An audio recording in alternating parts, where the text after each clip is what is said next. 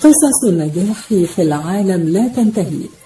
في الأدب والفن في الموسيقى والغناء في المسرح والسينما في المال والأعمال في العلوم وفي السياسة وفي كل زمان ومكان قصة نجاح تستحق أن نلقي عليها الأضواء.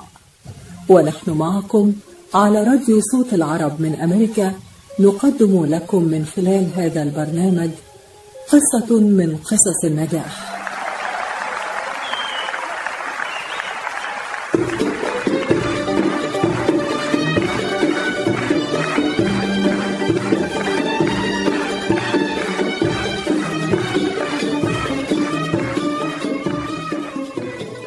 قصة نجاح.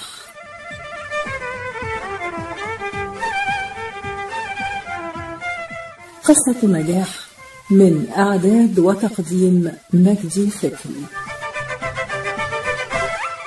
مستمعينا الأعزاء مستمعي إذاعة صوت العرب من أمريكا في الولايات المتحدة وفي كل مكان من العالم. أهلا بكم معنا في هذه القصة الجديدة من قصص النجاح. قصة النجاح التي نقدمها لكم اليوم قصة نجاح متميزة لأديب وشاعر عربي قدير. استطاع أن يقدم إبداعا شعريا وروائيا عربيا متميزا ومتفردا في ساحة الأدب العربي. واستطاع أن يسجل اسمه بحروف من نور في سجل الرواية العربية منذ نشأتها وحتى الآن. بعد أن فاز بجائزة البوكر العالمية في الرواية العربية كأول عماني يفوز بهذه الجائزة الأهم في عالم الأدب.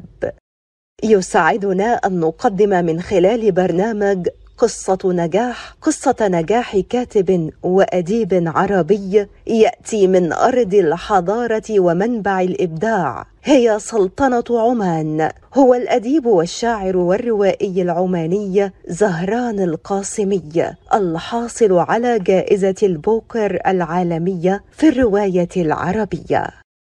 ولد الأديب زهران القاسمي في سلطنة عمان عام 1974 وبدأت علاقته بالأدب والشعر منذ الطفولة وتعلق بالشعر العربي وقرأ لكبار الشعراء في سلطنة عمان. ثم بدأ يكتب الشعر وهو ما زال طالبا في المدرسة. وبعد أن سار طريقا طويلا في عالم الشعر وأصدر عددا من الدواوين الشعرية المهمة اتجه إلى كتابة روايه حيث أصدر أربع روايات أصبحت واحدة منهم من الروايات العالمية وهي رواية تغريبة القافر الحاصلة على الجائزة العالمية للرواية العربية البوكر 2023 ومن أبرز إصداراته في عالم الرواية أيضا رواية القناص والحاصله على جائزة الإبداع الثقافي من الجمعية العمانية للكتاب والأدباء عام 2015 وقد أصدر أيضا رواية جبل الشوع عام 2013 ورواية جوع العسل عام 2017 كما أصدر سيرة الحجر وهي كتابات لتوثيق الحياة في عمان على جزئين. الأول حكايات قروية عام 2009 والثاني سيرة الحجر اثنان نصوص عام 2011 وقد أصدر زهران القاسمي في مسيرته الشعرية عشرة دواوين وهي أمسكنا الوعل من قرونه عام 2006 الهيولي عام 2007 أغني وأمشي عام 2007 يا ناي عام 2008 الأعمى عام 2011 موسيقى عام 2012 رحيق النار عام 2013 كاميرا عام 2015 مراكب ورقية عام 2016 أوسطت عليك الباب وبقيت سجينا في الخارج. عام 2019 أستاذ زهران أهلا بيك معانا. أهلا وسهلا أستاذ العزيز. آه، يعني اولا طبعا إحنا بنهنئ ونبارك بجائزة البوكر العالمية في الرواية العربية. ألف مبروك. الله يبارك فيك. شكرا جزيلا. يعني طبعا مستمعينا العرب قد يكون بعضهم ليس لديه فكرة كاملة عن جائزة البوكر وهي جائزة الروايه العربية الأشهر في العالم. ممكن تدينا فكرة بس عن الجائزة الأول؟ آه، الجائزة العالمية للرواية العربية هي جائزة آه، مستقلة تدعمها ال- هيئة الثقافة بأبو ظبي وهي معنية آه، سنويا آه، ب آه، آه، يعني بالرواية العربية. آه، هناك مسابقة للرواية آه، تشارك فيها كثير من دور النشر على مستوى الوطن العربي. آه، طبعا آه، لها قوانينها. هناك آه، قائمة طويلة مثل ما هي موجودة في الرواية أو في المسابقات العالمية. آه، هناك قائمة طويلة وهناك قائمة قصيرة ثم آه، يعني قائمة قصيرة كام تقريبا؟ آه، القائمة القصيرة فيها ست روايات القائمة الطويلة فيها 16 آه، رواية. ومن ثم الإعلان عن الرواية ال- الفائزة. آه، تقريبا قيمة ال- الجائزة ما يقرب من خمسين ألف دولار. آه، هذا بال- بالمجمل. آه، ميزة هذا هذه الجائزة أنها ليس فقط يعني دفع المبلغ ولكن هي ما بعد ما بعد الجائزة. يعني هي معنية أيضا بترجمة هذا العمل إلى لغات أخرى. وهي تدعم هذه الترجمة إلى الإنجليزية إلى الفرنسية إلى إلى اللغات ال- ال- الأوروبية. وهي من تقوم بالتعاقد مع دور النشر الأجنبية لترجمة آه، الرواية الفائزة. آه، يعني طبعا بالتأكيد بيخرج الأديب من إطار الدولة اللي هو فيها إلى إطار العالمية دول كثيرة. بالضبط يعني آه، هي الجائزة أيضا تساعد على الانتشار انتشار هذه الرواية انتشار الكاتب آه، تزداد مقروئيته آه، مع الناس وليس فقط على المستوى ال- الإقليمي أو العربي ولكن حتى على مستوى العالم لأنه أنا منذ آه، فوز الرواية حتى الآن. هناك كثير من من دور النشر العالمية التي تواصلت معي للترجمة عن الهندية عن الفارسية عن الإسبانية والإنجليزية وغيرها يعني. آه، يعني تلقيت الخبر إزاي؟ وكان وقعوا عليك و- وكنت متوقع ده يعني ولا؟ والله أنا كنت في آه، طبعا الإعلان يكون آه، مباشر. آه، إعلان الجائزة آه، نكون موجودين كلنا في الحضور و يعني الست روايات أو الست الروائيين يكونوا هناك. وكان يعني وقعه يعني يكون فين حفلة ال- الإعلان الجائزة؟ في أبو ظبي. نعم في الإمارات. يعني كنت فرحان كثير طبعا. ومدهوش لأني ما كنت أتوقع أساسا ان الرواية تفوز. صحيح هي وصلت للقائمه القصيرة ولكن لما فازت آه، هذا أعطاني يعني دافع كبير وفرحة. آه، لكن آه، تقديم الجائزة يعني تقريبا دار النشر بتقدم بالضبط. هي دار النشر هي تقدم ال- الرواية لأنه هذا واحدة من الاشتراطات المهمة جدا في في الجائزة إنه لا يقوم صاحب العمل هو بتقديم روايته. ولكن ترشحها الدار التي نشر فيها. زهران القاسمي قبل جائزة البوكر ثم بعد جائزة البوكر يعني. والله لم يختلف كثيرا يعني. نعم يعني أنا أتمنى أني أتخطى هذه المسألة لأنه آه، يعني ال- ال- الإنسان الكاتب أو المبدع يحتاج إلى ذلك الوقت من الهدوء ومن الاستقرار حتى يبدأ في تجربته الجديدة. أي إنه يعني الزخم والأضواء وال- والضوضاء وال- والسفر الكثير لا يخدم التجربة ال- الممتدة. ولكن لها أيضا آه، وقتها وزمنها وأنا متأكد إنه بعد ذلك سأعود للكتابة مرة أخرى. أحيانا يكون الكاتب بعد أن يفوز بجائزه آه، يبدأ يكتب للجوائز. والله أنا أتمنى أن لا أقع في هذا المطب. يعني يعني يكتب عينه على الجائزة. نعم. أنا لي مشروعي الخاص من البداية. آه لم أكتب من أجل الجوائز. آه مشروعي ممتد ما يقرب من أكثر من عشرين سنة. آه يعني بين الشعر وبين الروايات. و آه، يعني وجود هذه الرواية يعني أو حصل حصولها على على الجائزة أو على البوكر هذا لا يعني أنني أفكر في المستقبل أن أتجه نظري للرواء للجائزة أكثر مما أفكر في تطوير آه، أعمالي القادمة وتفادي الأخطاء التي كانت في الماضي آه، حضرتك أول أديب عماني تحصل على جائزة البوكر؟ نعم البوكر العربية هي آه، الرواية لأول مرة تصل فيها كرواية عمانية صحيح كلمة عن رواية تغريبة القافر يعني وكما قيل أنها رواية الماء وده شيء جديد على الرواية العربية يعني. صحيح رواية تغريبة القافر آه، تتحدث آه لها خصوصية. القافر لا القافر هو آه شخص. آه القافر هي صنعة آه كانت إلى وقت قريب موجودة. ومثل النجار والحداد والصايغ وغيره كان في قافر. القافر هو الذي يستطيع أن يقتفي أثر الماء ويدل الناس عليه. وكان الناس مختصين في في في هذه الصنعة. آه يعني غير قصاص الأثر قصاص ماء. نعم آه بعضهم يسموه القصاص وبعضهم يسموه الباصر وبعضهم يسموه القافر. فهي نفس نفس المصطلح ولكن ب أو نفس المهنة ولكن بمصطلحات مختلفة من من منطقة إلى أخرى. هو قصاص الأثر بالفعل. آه، يعني الحكاية تدور حول آه، شخصية هذا القافر الذي يستطيع أن يسمع قرير الماء في باطن الأرض وبعد آه، أن يحدث الجفاف في القرى المحيطة به يستعين الناس بهذا القافر للبحث عن المياه واستخراجها وأحياء القرى التي كادت أن تموت. جميل جدا، هل فكرت إنك تحول هذه الرواية إلى عمل درامي سينمائي أو تلفزيون أو حد كلمك حتى فيها؟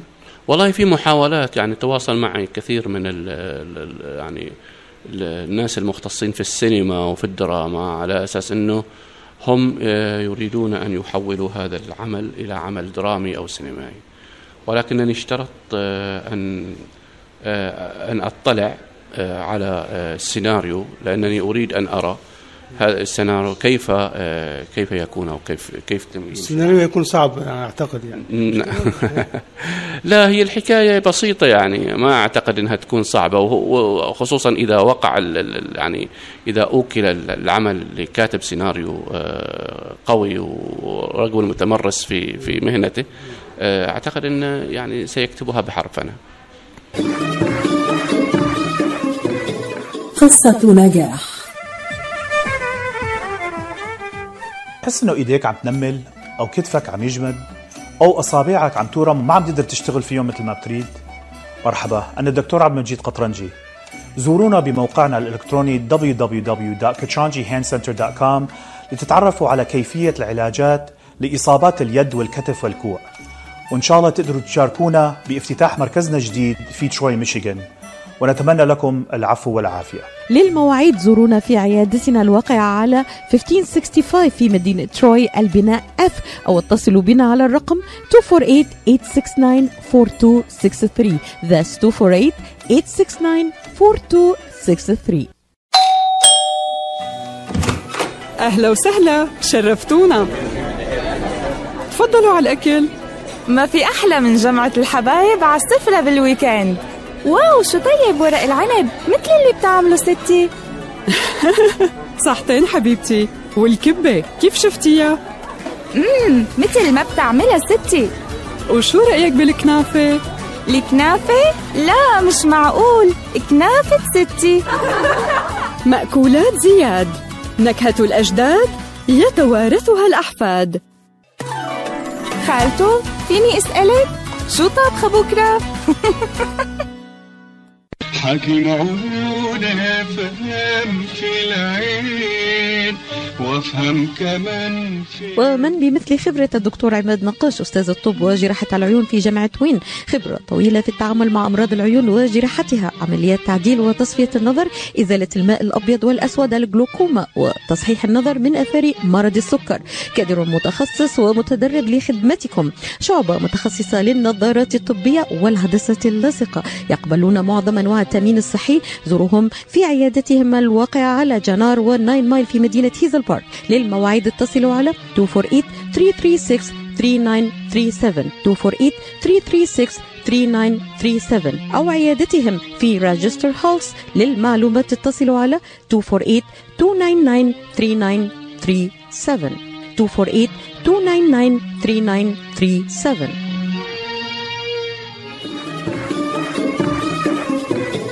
قصة نجاح. الأديب الروائي والشاعر العماني الأستاذ زهران القاسم آه، أنت بدأت شاعرا آه، وأنجزت أكثر من عشر دواوين تقريبا ثم اتجهت للرواية. كلمنا عن بدايتك في الشعر ورحلتك مع الشعر يعني. نعم. آه، إحنا في عمان مهتمين كثير بالشعر لأنه مرتبط بالثقافة الشعبية. ومرتبط بالتاريخ أيضا. يعني كل الناس آه، الذي- الذين خرجوا في البداية كانوا شعراء آه، منذ السبعينات وقبل آه، وقبل ذلك. البيئة المكونة للمجتمع العماني مرتبطة دائما بالشعر. هناك مقولة أنه خلف كل صخرة في عمان شاعر من كثر الشعراء الموجودين في عمان. ف ما لا يعني ما في شك ال- الواحد عندما يخرج من هذه البيئة ك- يكون محب للشعر. آه، آه، بعدين إحنا اشتغلنا في منطقة غير تقليدية قليلا. يعني نحن صحيح طالعين من من من بيئة ق- تقليدية ولكن اشتغلنا في منطقة غير تقليدية اللي هي قصيدة ال- النثر ال- ال- العربية التي هي آه، يعني غير ملتزمة لا بالوزن لا بالقافية لا ومتحررة وكانت منطقة مختلف عن. الشعر النبطي ولا طبعا مختلفة عن عن عن الشعر النبطي. أيضا هناك رواد للشعر النبطي موجودين حتى الآن في آه، في في, في عمان.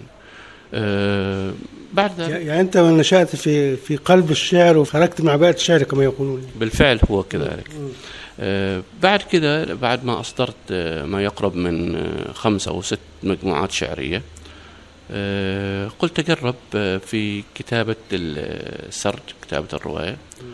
وأصدرت أول آه، رواية كانت في 2013 يعني قريب. آه، في حين أنا كنت آه، أول مجموعة شعرية كنت كتبتها آه، وأصدرتها في 2006 اسمها إيه أول أول ديوان شعري؟ آه، أمسكنا الوعل من قرونه. هل ممكن نسمع قصيدة منها ولا؟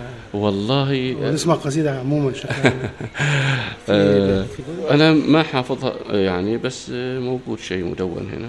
يبدو أن الوعل لديك له تراث وله لك تعلق بمسألة الوعل لأنك أنت أيضا تناولت قصة الوعل في رواية القناص. نعم صحيح هذا صحيح. آه، يعني أنا آه، شاهدت حضرتك بنفسك الوعل؟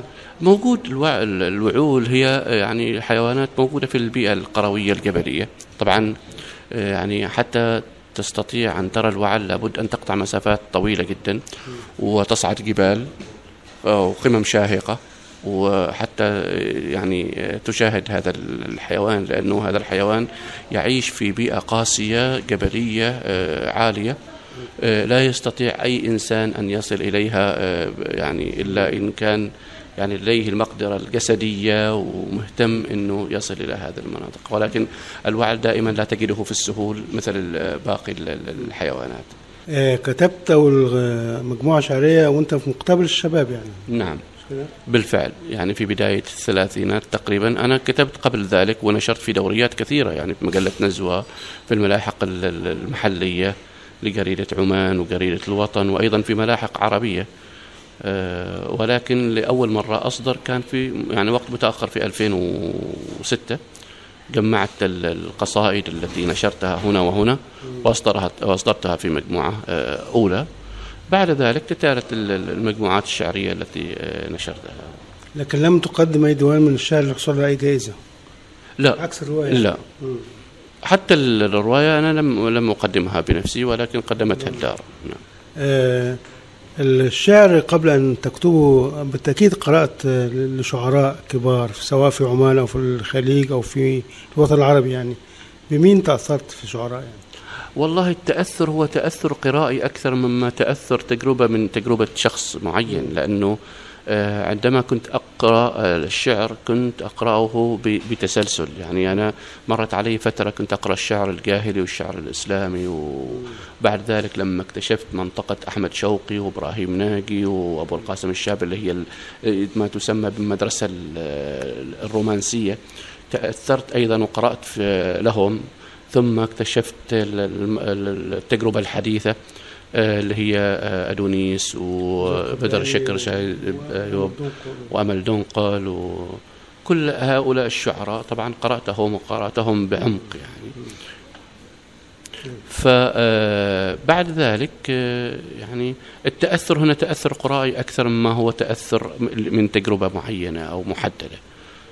والشيء الآخر أنه آه، أساسا نحن كعمانيين حتى المنطقة الشعرية التي نشتغل عليها بعيدا عن موضوع آه، المناطق الأخرى يعني آه، للتجارب الأخرى الموجودة أو الموازية في الو- في الوطن العربي. يعني حتى خصوصية المكان عندما نأتي لتجربة مثل تجربة آه، سيف الرحبي اللي هو أقدم منا في التجربة أو سماع عيسى أو محمد الحارثي نجد أن هذه التجربة موجودة أو أن خصوصية المكان العماني موجود في في تجاربهم. فهي امتداد لأيضا التجارب التي سبقتنا. يعني معظم الشعراء الذين جاءوا تأثروا بالشعراء الذين كانوا قبلهم في نفس المنطقة وليس في الخارج. ولكن يعني بالمجمل إنه ما في شك إنه الإنسان يتأثر أيضا بالتجارب التي قرأها في مقتبل حياته.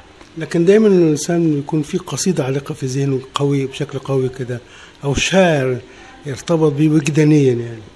والله يعني في لا أقول شاعر ولكن قصائد مثلا آه، بعض قصائد آه، بدر شكر السياب بعض قصائد أمل دنقل بعض قصائد محمد الماقوت مثلا آه، ما زالت عا- عالقة. بعض قصائد أدونيس أو محمود درويش تمر عليك قصيدة وتقراها و- وتحبها ثم تعيد قراءتها فتعلق في ذهنك.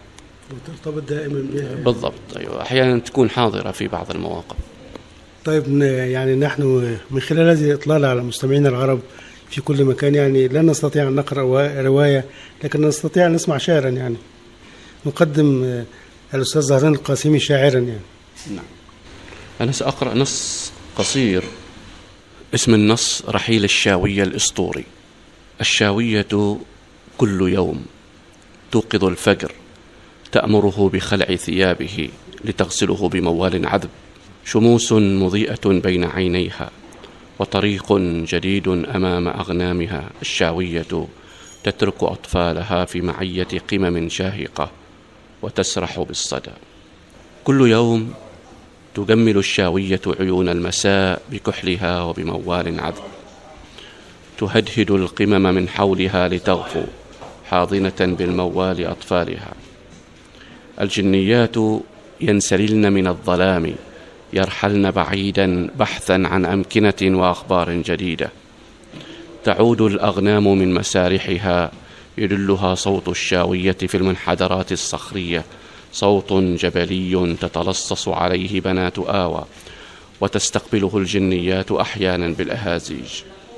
أيتها الطفلة بوجهها المضمخ بالزعفران المنحدر من القمم الباردة.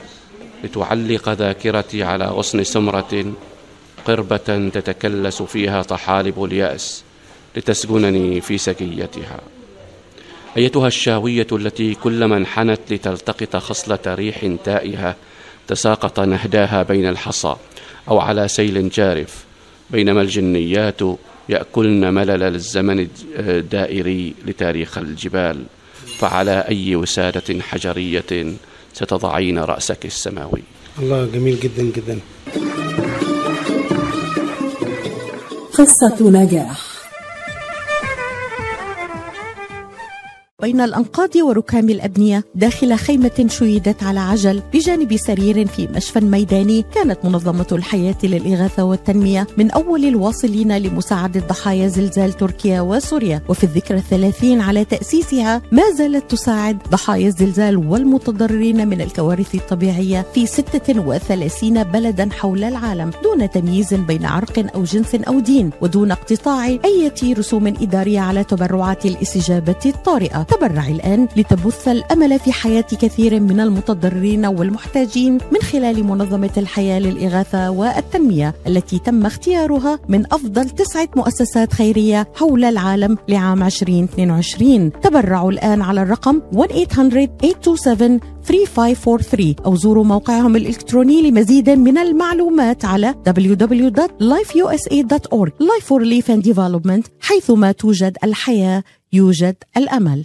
هل تعاني من ألام في المفاصل أو العظام؟ هل جربت الأدوية دون فائدة؟ هل تفكر في إجراء عملية؟ انتظر الحل لدى مركز Top Rehab للعلاج الطبيعي جهاز SoftWave علاج جديد غير جراحي يستخدم الموجات فوق صوتية لتحفيز الجسم على بدء عملية الشفاء وتوليد أنسجة جديدة في مجالات جراحة العظام الكسور العناية بالجروح وعلم الجمال دون جراحة أو تخدير وقت علاج قصير نتائج سريعة طويلة الأمد تستخدمه العديد من المراكز البحثية الطبية والرياضية الرائدة في أمريكا. الآن حصريا في ميشيغان لدى مركز Top Rehab للعلاج الطبيعي. احجز جلسة تقييم شامل لحالتك بواسطة جهاز SoftWave وبرسوم رمزية. اتصلوا الآن على 313-846-0555 Top Rehab Physical Therapy بإدارة أخصائي العلاج الطبيعي الدكتور محمد فرح حسين بخبرة أكثر من 20 عاما. اتصلوا الآن واحجزوا 313-846-0555 بقديم الزمان كانت عشتار رمز الحب والجمال عند السومريين كان اسمها إينانا وأفروديت ببلاد اليونان وفينوس عند الرومان. ومثل ما هي كوكب الزهرة نجم الصباح والمساء. عشتار اليوم نجم ستيرلينغ هايتس العالي بالسماء. رمز للمذاق الأسطوري من أرض بابل ونينوى. أجواء من سحر الشرق بأنغام العود والصبا. عشتار مطعم أهل البيت والخطار 3625 Mile Road في مدينة ستيرلينغ هايتس هاتف 586-698-2585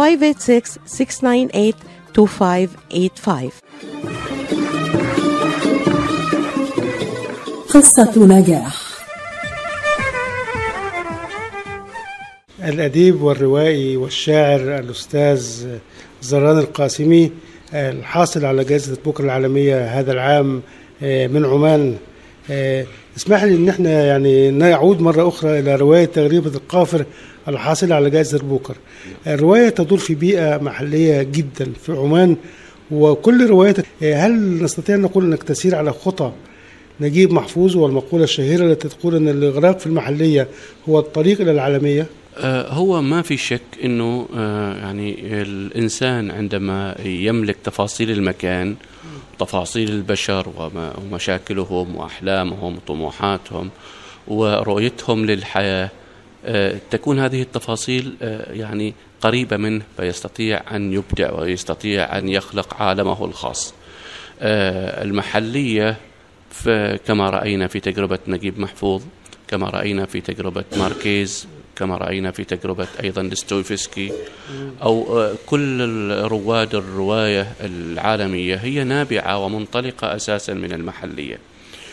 فهناك ما في شك إن هناك تجارب أخرى موجودة انطلقت من من الفكر من الرؤية بعيدا عن المحلية وأيضا لها سمتها وخصوصيتها وجمالها لكن أيضا موضوع المحلية في في في الرواية يعني يخلق تلك الحميمية أيضا بين القارئ وبين الكتاب إنه هذه التفاصيل تكون يعني تخلق معه تلك ذلك التصور عن ذلك المجتمع وعاداته وتقاليده وغيرها يعني. فيعني بالفعل كثير من التجارب المحلية فعلا هي أوصلت بمعنى آخر أوصلت المحلية أوصلت كتابها إلى إلى العالمية. لأنه خصوصا مش كل كاتب يقدر يعبر عن هذا العالم المحلي المحيط به يعني. بالضبط هو كذا آه، هل كل رواياتك بتدور في البيئة المحلية؟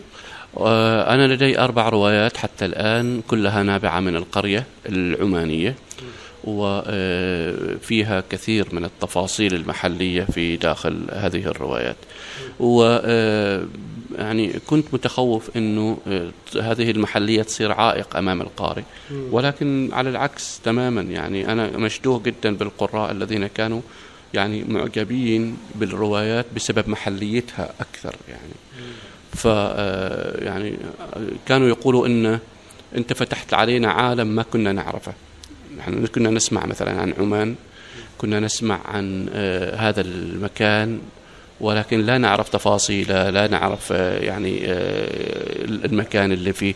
فعندما قرأنا هذه الروايات كأننا يعني سافرنا إلى عمان وعشنا في مثل هذه القرى. هو للأسف طبعا السينما العربية بكل ما قدمت من أفلام وأعمال فنية لم تقدم لنا الكثير عن عمان فعلا يعني ولذلك الصورة عن عمان في العقل العربي في الوجدان العربي غير واضحة المعالم.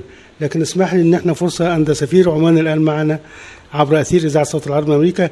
آه، بقلمك الادبي الرفيع ممكن تقدم لنا صورة عن عمان وعن القرية العمانية وعن الإنسان العماني. طبعا آه، القرية العمانية آه، معظم القرى في عمان هي قرى مرتبطة بالجبال. وأيضا لديهم نظام مائي قديم جدا اللي هو الأفلاج هم يحفرون قنوات تحت الأرض حتى يصلون إلى منابع هذه المياه وبالتالي تخرج هذه المياه بداية في بدايات القرى. آه، غير الجداول آه، هي في جداول ولكنها تحت الأرض وليست على سطح الأرض. آه، هذا هذا النظام المائي بسبب ندرة المياه اولا. واعتماد المكان على الأمطار ليست الأمطار الموسمية ولكن الامطار المتقطعة التي قد تستمر لسنوات آه، يعني آه، في توقفها آه، جعلهم يحفرون في الصخر ويحفرون تحت الأرض حتى يصلون إلى منابع هذه المياه وبالتالي يعني يجرونها في في في قنوات محددة حتى تصل إلى البساتين. آه هذه تركيبة القرى العمانية الجبلية ال- ال- الموجودة بالداخل، هناك قرى أيضا آه، في عمان اللي هي القرى الساحلية المرتبطه بالبحر. لأن عمان تطل على ثلاث آلاف كيلومتر آه، من الشاطئ من الساحل المطل على بحر العرب والمحيط الهندي. فهناك بيئة أيضا مثل ما هو في بيئة قروية هناك بيئة ساحلية. في اختلاف تام بينهم؟ طبعا لأنه البيئة الساحلية آه، سكانها لا يعتمدون في في حياتهم على الزراعة. وإنما يعتمدون على صيد الأسماك ونعم هناك أيضا البيئة الصحراوية في عمان أيضا بدو. آه، يعني يعيشون على على على الرعي يعيشون على الجمال. والحياة البدوية اللي موجودة والمنظورة أيضا في أماكن أخرى هي نفسها موجودة في عمان. وهناك المجتمعات المتمدنة لدينا أيضا لدينا كثير من المدن التي آه، يعني تعتبر مراكز آه، للتمدن مثل مسقط اللي هي العاصمة وصحار وصلالة ونزوة وصور وعبري وغيرها من من المدن التي هي مراكز متناثرة في في في عمان وتقدم يعني الكثير من التسهيلات. وناس عايشين فيها ومتمدنين يعني ويختلفون تماما يعني في سلوكهم وفي أحلامهم وكذا عن الناس القرويين أو ال- ال- الذين يعيشون على الساحل وغيره آه، يعني أنا أعلم أنك رغم حصولك على جائزة بكر العالمية وأصبحت الآن انتقلت إلى مرحلة الأدب العالمي ما زلت تعيش في القرية التي أنت فيها. نعم. مرتبط بها جدا يعني ودواء يعني بيدع- بي- بيدعوني لسؤالك عن هذه القرية وتفاصيلها وحياتك فيها يعني يومياتك فيها وذكرياتك وكده يعني واسمها إيه القرية قريتي آه، طبعا صغيرة هي آه، قرية جبلية آه، بين الجبال وتتخللها وديان والوديان هذه على مدار السنة فيها من المياه أو الينابيع العذبة الصافية اللي تستطيع أن تشرب من أي مكان فيها. نعم. وفيها برك مائية يستطيع يعني ال- الناس والشباب أنهم يسبحوا فيها ب- ب- بسهولة. تشتغل بزراعة القرية آه، القرية تشتغل بالزراعة طبعا بسبب توفر الماء الموجود. يزرعون النخيل وأشجار المانجو والليمون والحمضيات. وأيضا آه، يعني آه، في مواسم الشتاء يزرعون كل أنواع الخضروات ال- ال- المعروفة الطماطم وغيرها يعني. آه، أنا عجبتني القرية يعني بحك يعني بسبب تفاصيلها وبسبب الهدوء أيضا الموجود فيها لأني محتاج إلى هذا الهدوء للكتابه هذا شيء. الشيء الآخر أنا مرتبط بالبيئة ومرتبط بالجبال لأنه عندي عادة تسلق الجبال. والله. نعم. فأنا أتسلق الجبال إذا ما بشكل بشكل هواية ولا بشكل احتراف؟ هواية وبشكل أيضا آه، يعني حب. و- بس مش احتراف يعني. لا باحتراف. نعم. متسلق الجبال أيضا بالضبط. وأيضا يعني آه، مربي نحل ونعرف القصة دي اللي بنتكلم عن نعم. قناص اللي بنتكلم عن جوع ال- العسل. جوع العسل. نعم. آه، أنا من أسرة آه، قروية امتهنت في السابق قنص الوعول والبحث عن العسل في في الجبال. فكنت آه، وقت ما كنت صغير كنت أخرج مع أخواني الكبار وهم يذهبون إلى رحلات القنص يتسلقون الجبال. أتذكر آه، أول رحلة آه، كان عمري عشر سنوات. لما صعدت معهم الجبال طبعا آه، صعود الجبال صعود شاق. والمبيت فيها أيضا آه، شاق لأنه يعني لابد أن تنام في الأرض تنام في العراء تسمع الأصوات التي حولك من كل ال- الجهات أصوات الحيوانات الثعالب أحيانا الذئاب. وتسمعها في طبعا ال- ال- الجبال تعمل الصدى الصدى الصوت. المخيف. لكن تعودنا على هذه الأشياء بعد ذلك يعني صارت طبيعية وتنام وانت مرتاح بالعكس يعني تعمل لك ريلاكس الشغلة هذه. و آه، يعني علموني أيضا تعلمت منهم اللي هو البحث عن العسل آه، في في في قمم الجبال في الأشجار. ولما كبرت آه، اشتغلت على المنحل بنفسي يعني كان عندي منحل صغير. وبدأت في تربيته واستكثاره حتى وصل إلى إلى 200 خلية. كنت أشتغل فيه لوحدي يعني ما كان حد يساعدني فيه. وحبا طبعا وشغفا في ال- في التجربة.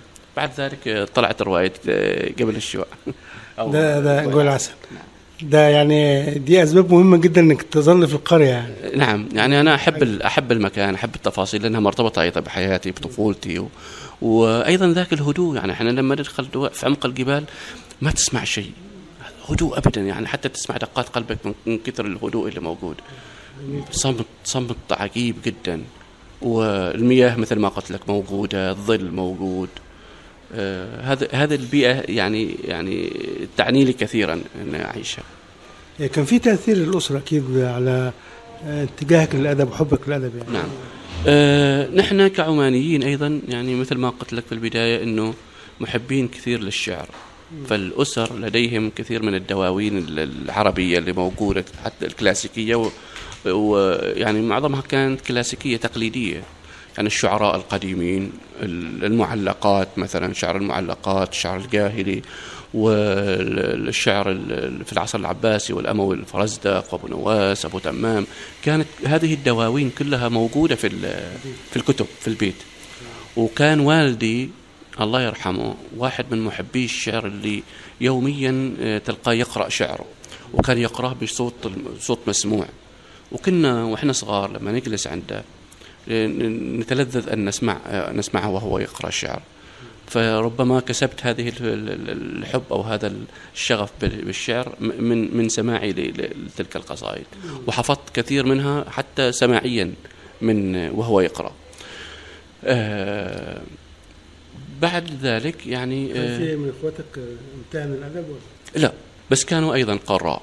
كانوا يقرؤون الشعر ويقرؤون الكتب القديمة. مثلا جاحظ ألف ليلة وليلة آه، سيرة بني هلال وكل هذه الكتب القديمة كانت موجودة وكانوا يحبون أن يقرأوا فيها. قصة نجاح.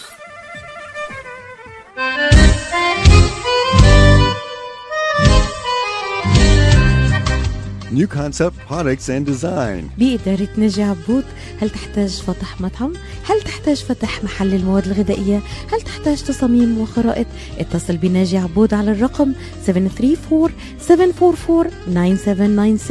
هل تريد شراء معدات المطابخ والمطاعم وبأسعار مخفضة وتسهيلات بالدافع؟ اتصل بناجي عبود الآن على الرقم 734-744-9796 خصم 5% عند الشراء ب 75 ألف أو أكثر على كافة المواد لمزيد من المعلومات زوروا موقعهم الإلكتروني على www.newconceptproducts.com. أو زوروهم في موقعهم الجديد 31185 Schoolcraft in Livonia. ناجي عبود العلامة المميزة في عالم المطابخ حاولنا كتير خلينا نحاول كمان مرة الكلفة كبيرة والاحتمال ضعيف يعني ما في أمل؟ للأسف حبيبتي. هنالك أمل لدى مركز إخصاب IVF ميشيغان الذي صنف من بين أفضل خمسين عيادة إخصاب في أمريكا وفق مجلة نيوزويك لعام 2023 ويعتبر الدكتور نيكولاس شما مؤسس مراكز IVF ميشيغان وأوهايو من أهم أخصائيي العقم في أمريكا. حيث أجرى أكثر من عشرين ألف عملية طفل أنبوب ناجحة حققت حلم الأبوة لكثير من الآباء والأمهات وهو حاصل على البورد الأمريكي في أمراض النساء والتوليد والعقم والغدة الصماء التناسلية. الآن ولفترة محدودة خصم ألف دولار للحالات المؤهلة لإجراء عمليات في عيادات اف ميشيغان لمزيد من المعلومات يرجى الاتصال على 2489-529600 IVF أمل يولد من جديد. قصة نجاح. آه، يمكن يتبادر إلى ذهني سؤال الآن الأستاذ زهران القاسمي الأديب العماني الكبير يعني هل بعد حصولك على جائزة البوكر جائزة الرواية العربية الأشهر في العالم العربي هل ستتجه للرواية وتترك الشعر جانبا؟ والله أنا أتمنى أني أرجع إلى الشعر وأترك الرواية. لأن الشعر آه، بالنسبة لي آه، يعني آه، شيء خاص وأحبه. صحيح كتبت روايات لكنني أيضا لم أتوقف عن كتابة الشعر حتى الآن. وأعتقد إن التجربة القادمة بعد رواية آه، يعني تغريبه القافله ستكون تجربة شعرية. لن تكون تجربة روائية. نتحدث عن رواياتك ونبدأ بجبل الشوع ويعني جبل الشوع معناها إيه يعني؟ آه، الشوع طبعا هي شجرة جبلية آه، موجودة في كثير من الجبال ال- ال- ال-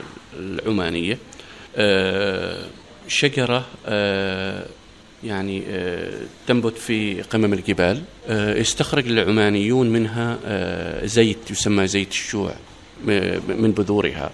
وأحيانا تدخل أيضا في كثير من العطريات ويستخدمها ال- ال- والأدوية والعطريات. وأيضا أغصانها يأخذه يعني ناخذه وقت العيد ونلف به اللحم لحم الشواء لأنه تعطي لذاذة ونكهة جميلة. فهذه الشجرة موجودة في موجودة عندنا وباسم شجرة الشوع. برضو عن البيئة المحلية في عمان. نعم هي تت- تتحدث عن قرية معينة يخرج منها أربعة أشخاص يسافرون كل كل واحد يتجه إلى آه، اتجاه معين. الذي يذهب إلى المدينة الذي يذهب إلى الخليج الذي يذهب إلى شرق أفريقيا. فكان كانت حكاية أربعة أشخاص آه، خرجوا من نفس البيئة. كانت آه، فكرة ك- رواية كبر الشوع رواية القناص حصلت على جائزة الإبداع الثقافي من عمان نعم. وهي رواية تتحدث عن القنص وكما ذكرنا في بداية الحديث عن قنص الوعول أو الوعل صحيح. يعني ادينا فكرة عنها كده برضو آه، هي تتكلم كانت تتحدث عن آه، واحد من القناصين الذي يعيش في بيئة في بيئة قنص كان يذهب مع أهله منذ نعومة ظافرة ويتعلق بصيد الوعول ويسمع آه، يعني آه، كلمة من أحد القناصين أنه لن تكون قناصا إلا إذا اصطدت الوعل الكبير. فهو يصطاد الكثير من الوعول ولكن كان هدفه وكان حلمه أن يصطاد الوعل الكبير حتى يسمى قناص مع أنه هو كان قناصا يعني يصطاد كثير من الوعول. فصار هذا الهم لديه حتى كبر وشاخ ولم يستطع قنص ذلك الوعل. وفي نهاية حياته استطاع أن يقنص الوعل ولكن كان كل القناصين الذين كان يمشي معهم قد ماتوا. فلم يشاركه أحدهم هذا الحلم. فوقع في ذلك السؤال الوجودي وماذا بعد؟ ماذا بعد ذلك؟ يعني يعني يمكن رواية فلسفية شوية. هي فيها صورة ورسالة فلسفية بالفعل. يعني بس هي تشتغل أيضا على نفس المناخ الجبال والقنص ويعني آه، عادات القناصين وهم في الجبال أين ينامون؟ ماذا يقولون آه، كيف يأكلون؟ وغير ذلك. يمكن الماء كان هو المحرك الأساسي أو هو البطل الرئيسي في رواية آه، تغريبة القافر. وبالتالي يعني آه، هي ده اللي يمكن يكون السبب في تأهيلها أنها تكون شيء جميل وغريب وجديد على الرواية العربية. آه، هذا الماء هل ظهر في الشعر عندك؟ وهل ناوي تستمر في كتابة روايات أخرى عن الماء؟ آه، أعتقد إنه ظهر في كثير من من الأماكن في في, في الشعر. يعني مقاطع هنا وهنا حسب المجموعات الشعرية اللي موجودة. لكن آه، آه، أعتقد إنه المشروع القادم بعيدا عن الماء لأنه الرواية هذه استكفت من بدايتها لنهايتها كلها مائية. فالمشروع القادم إن شاء الله يكون مشروع مختلف. كلمنا عن سيرة الحجر أيضا. سيرة الحجر هذا كان مشروع آه، بدأت في تتبع الحكايات القروية آه، في حكايات آه، تعتمد على المكان مثلا حكاية ظهرت عن مسجد كان هناك مسجد لدينا في البلد. طبعا الآن عندما هدم وأعيد بناءه اختفت الآثار. كان فيه أثر كف على جدار معينة في ذلك المسجد. فكانت الحكاية تقول أنه كان في شاب يحب آه، أو آه، كانت آه، إحدى الجنيات تحب ذلك الشاب. وكانت مسيطرة عليه. وفي يوم من الأيام وعدها داخل المسجد. وكان مخطط أنه يقتلها. فلما جاءت لتنام معه داخل المسجد أخرج الخنجر وقتلها فضربت بيدها على الجدار. وبقى أثر الكف في في الجدار. دي حكاية شعبية. يعني هي حكاية قروية داخل المكان متعلقة بذلك المسجد من فقط. ضمن الأساطير الموجودة في الموضوع. نعم. فأنا أعدت تسريدها كقصة قصيرة. يعني مثل هذه هذه ال- الحكايات موجودة بكثرة. فبدأت أتتبع مثلا حكاية عن شجرة عن مسجد عن وادي عن جبل. ما هي الحكاية التي كانت تدور حولها ما هي الأسطورة التي كانت تدور حولها؟ ويعني ربما تتبعت أكثر من 100 حكاية وبدأت في في كتابتها وإعادة كتابتها. طبعا آه، يعني هذه الحكايات موجودة مع كبار السن. كان كانت الفكرة أنه كبار السن يعني يموتون كل يوم. غدا سوف تموت هذه الحكايات معهم ومع ذاكرتهم وينساها الناس. فبدأت في توثيقها وإعادة كتابتها كقصص قصيرة. اسمح لي إني أسألك سؤال أخير. أحلامك في عالم الأدب والشعر والرواية والقصة يعني. والله إنه استمر في الكتابة. آه إن لا تكون الجوائز هي السبب في آه في, في في الاستمرارية. إنه أرجع لتلك المنطقة التي كنت أشتغل فيها بهدوء وبعمق وبعيدا عن الأضواء وإن آه يعني أبحث عن مشاريع جديدة وأكتب فيها. وهذا كل الحلم الذي يعني يعني أتمنى أن أحقق. آه، أستاذ زهران اسمح لي أن نتوقف قليلا أمام آه، إحدى قصائدك الشعرية. ثم قلت لعينك اهطلي على قلبي لعله ينبت اخضرارا ويسيل الينابيع في الأرض. وقلت ليدك باركي صلواتي في العتمة ولابتسامتك أن تضيء الهضاب من حولي. ثم حملتني فوق كاهلك إلى ملكوت النسيان. وهناك وجدتني أتسلق الجدران مثل ياسمينة حتى نمت أطرافي في علم الله. شكرا لكم مستمعينا الأعزاء وإلى اللقاء مع قصة جديدة من قصص النجاح. شاركت في تقديم هذه الحلقة هناء صبحي.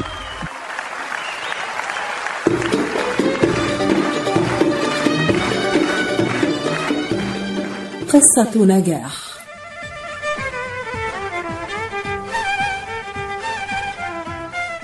قصة نجاح من إعداد وتقديم مجدي فكري.